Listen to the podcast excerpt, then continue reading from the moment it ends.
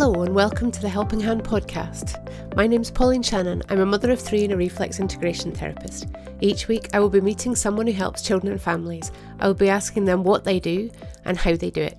We will learn how different therapies can help, how to choose which is right for you, and how to find them when you need them. Hi, today I'm speaking to Nikki McVie. Nikki is a speech and language therapist and a Johansen practitioner in central Scotland and the Highlands. Good morning, Nikki. How are you? Good morning. I'm well. How are you? I'm well, thank you. I'm so glad that you've come to talk to us. I'm quite excited about um, hearing more about the Johansen that you use. So, do you want to start just by telling us what you offer to support children and families, and then give us a bit more detail about the Johansen itself?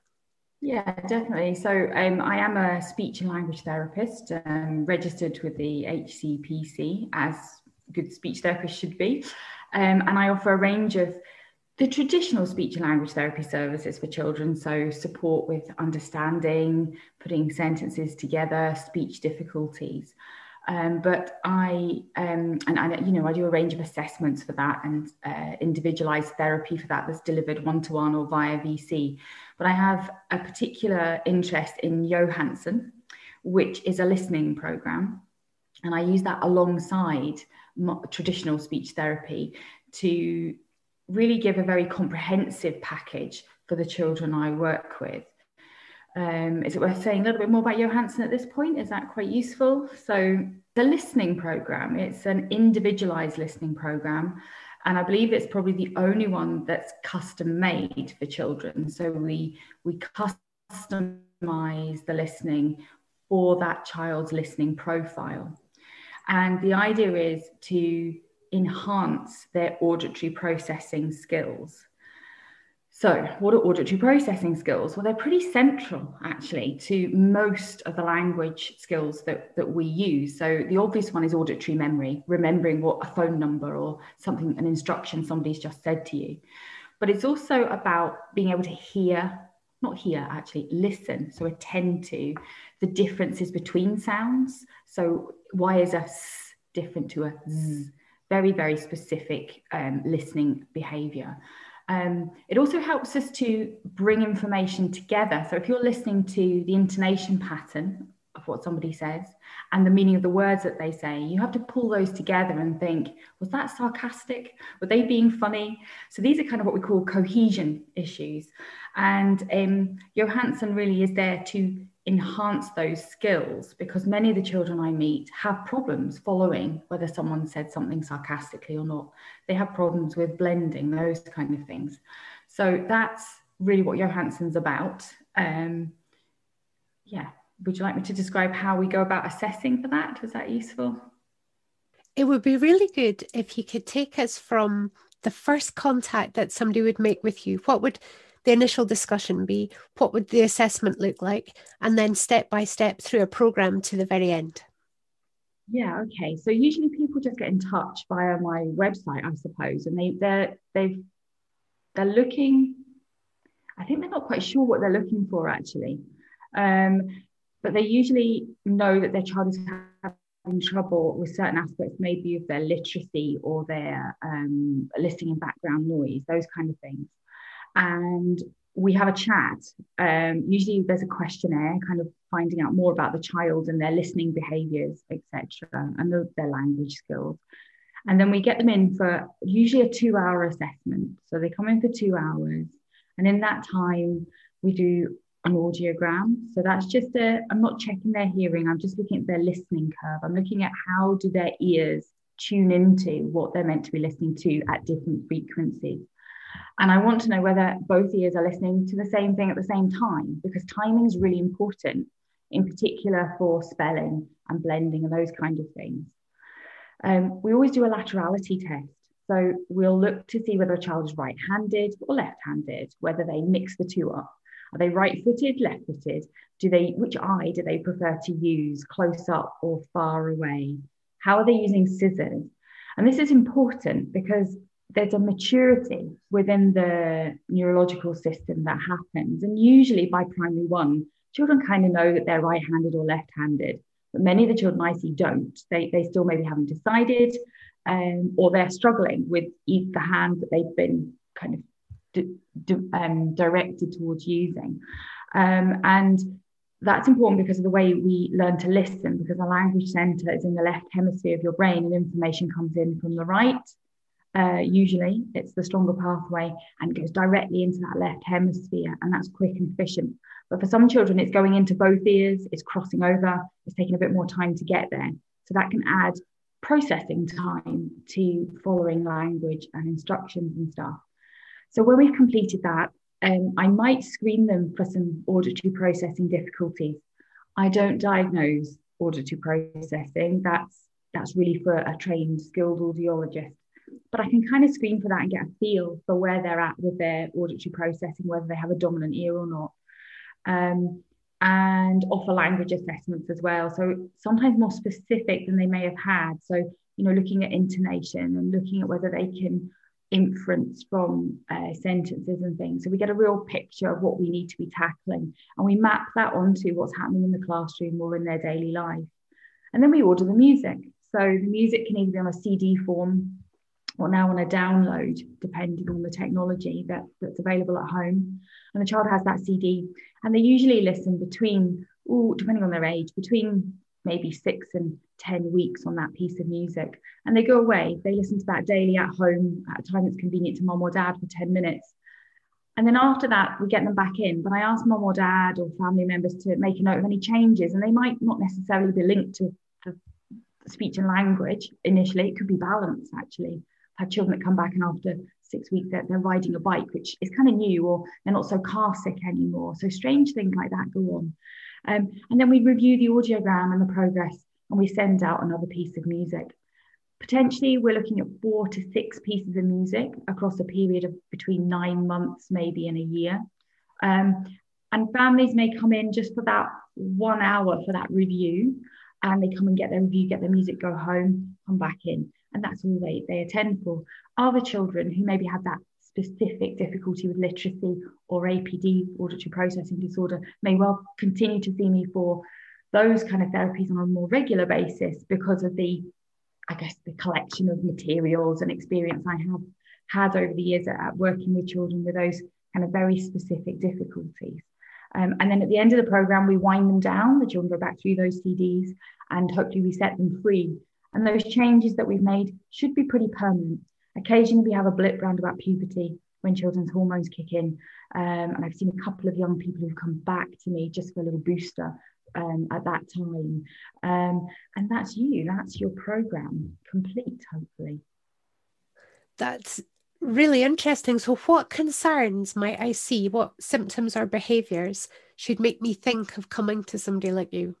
Yeah, so that's really interesting. Classically, there are children who one to one are following instructions quite well, but with background noise, maybe the telly's on or a classroom, they're struggling.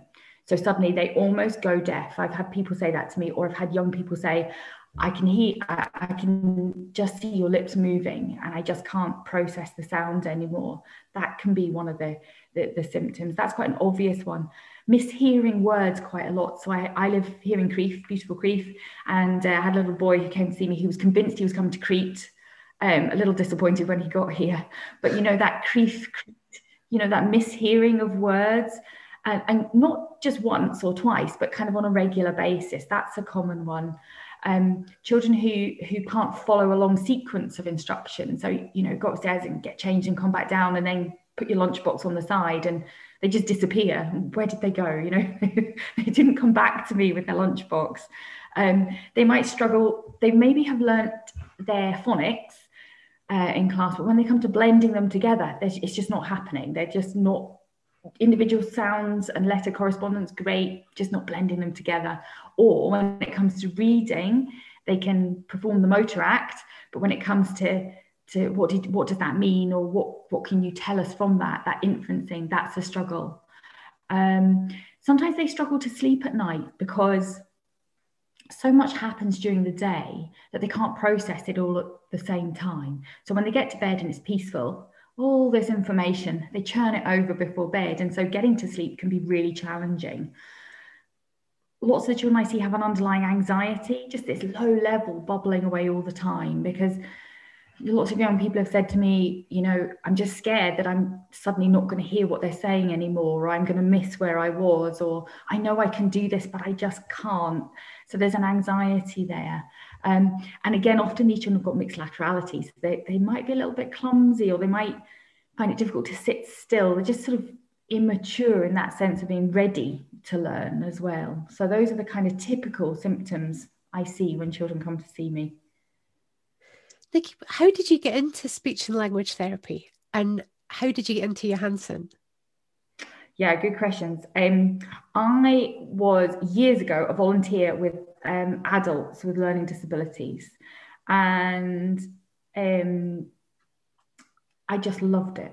I love the fact that we had a group of people who I have to say are quite marginalised by society, but taught me so much about how how to communicate how to persist with communication and that when they got that communication going and the joy that it brings us all you know relationships self-esteem um, and i really i'm passionate about communication. I think whatever the level of difference a child has they can always have some level of communication that will make their life better. So whether that's for someone who who gets to choose what socks they wear in the morning when they've never been able to do that before, to someone who's wanting to learn how to summarize or pull an essay together. It's about meeting your potential because communication is how we do that. Communication is, is how we put ourselves across, and it's so important for our mental health. Um, and again, mental health and communication are so linked.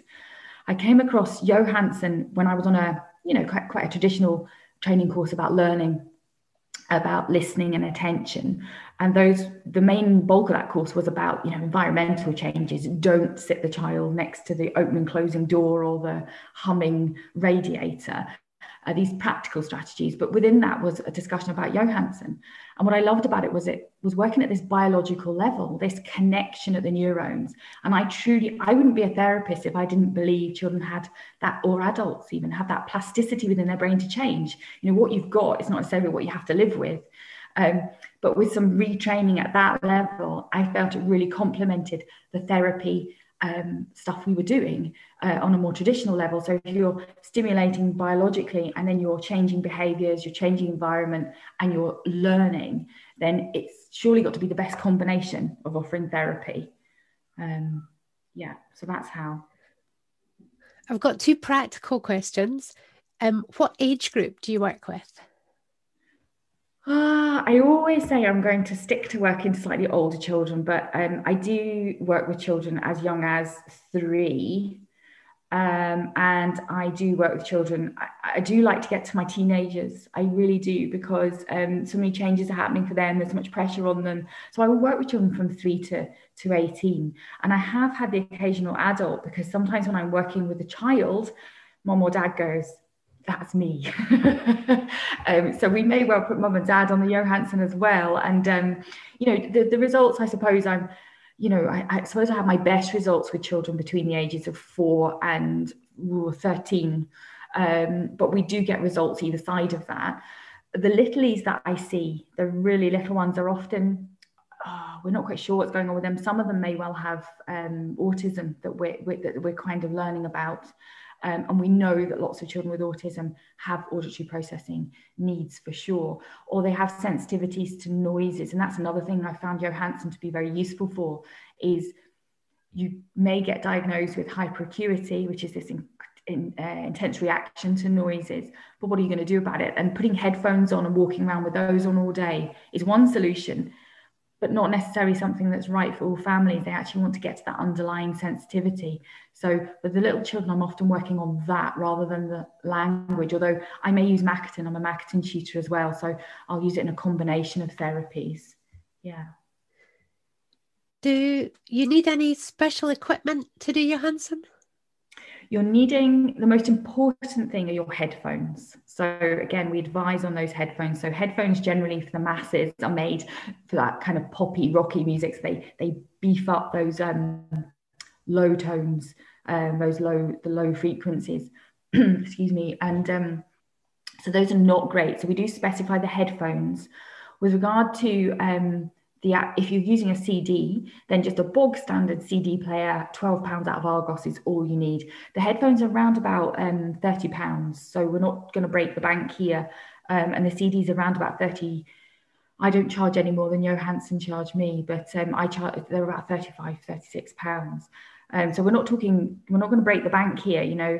Um, so you don't, and then you just need a quiet space and a place to chill out and listen to them. So again, not ridiculous amounts of equipment. If you do a download, then you need a device that's just got good memory on it because the musical pieces are quite heavy on memory. So um, it can go on an iPad or a phone. Um, but um, usually I do recommend that you delete lots of your apps because otherwise you end up downloading the music every night. Okay, thanks. If somebody wants to get in touch with you, if they're recognizing their child in the descriptions you've given, how can they get in touch with you? Yeah, um, I was just, well, yeah, so my website is just Nikki McPhee Speech Therapy.co.uk. Um, that's my website. Um, and um, there's an email me bit on there. And if you just click on that, it'll email me and uh, we can make initial contact. I usually email families back so that we know we've got contact and usually arrange a wee free phone call before we even get started because the last thing I want to do is to make somebody come to see me when actually I'm not the right person for them to see. So it's really important we we make we make sure we've had that right discussion and again we go through what's expected when families come so they're they're well prepared. Yeah thank you so much for your time. Uh, many people will not have heard of Johansen, yeah. and I hope that we've given another option to some of the people who are listening. Yeah, that's great. Thank you very much for having me. You've been listening to the Helping Hand podcast, connecting families with help and support when they need it. If you want more information or to find a therapist near you, go to helpinghandonline.co.uk.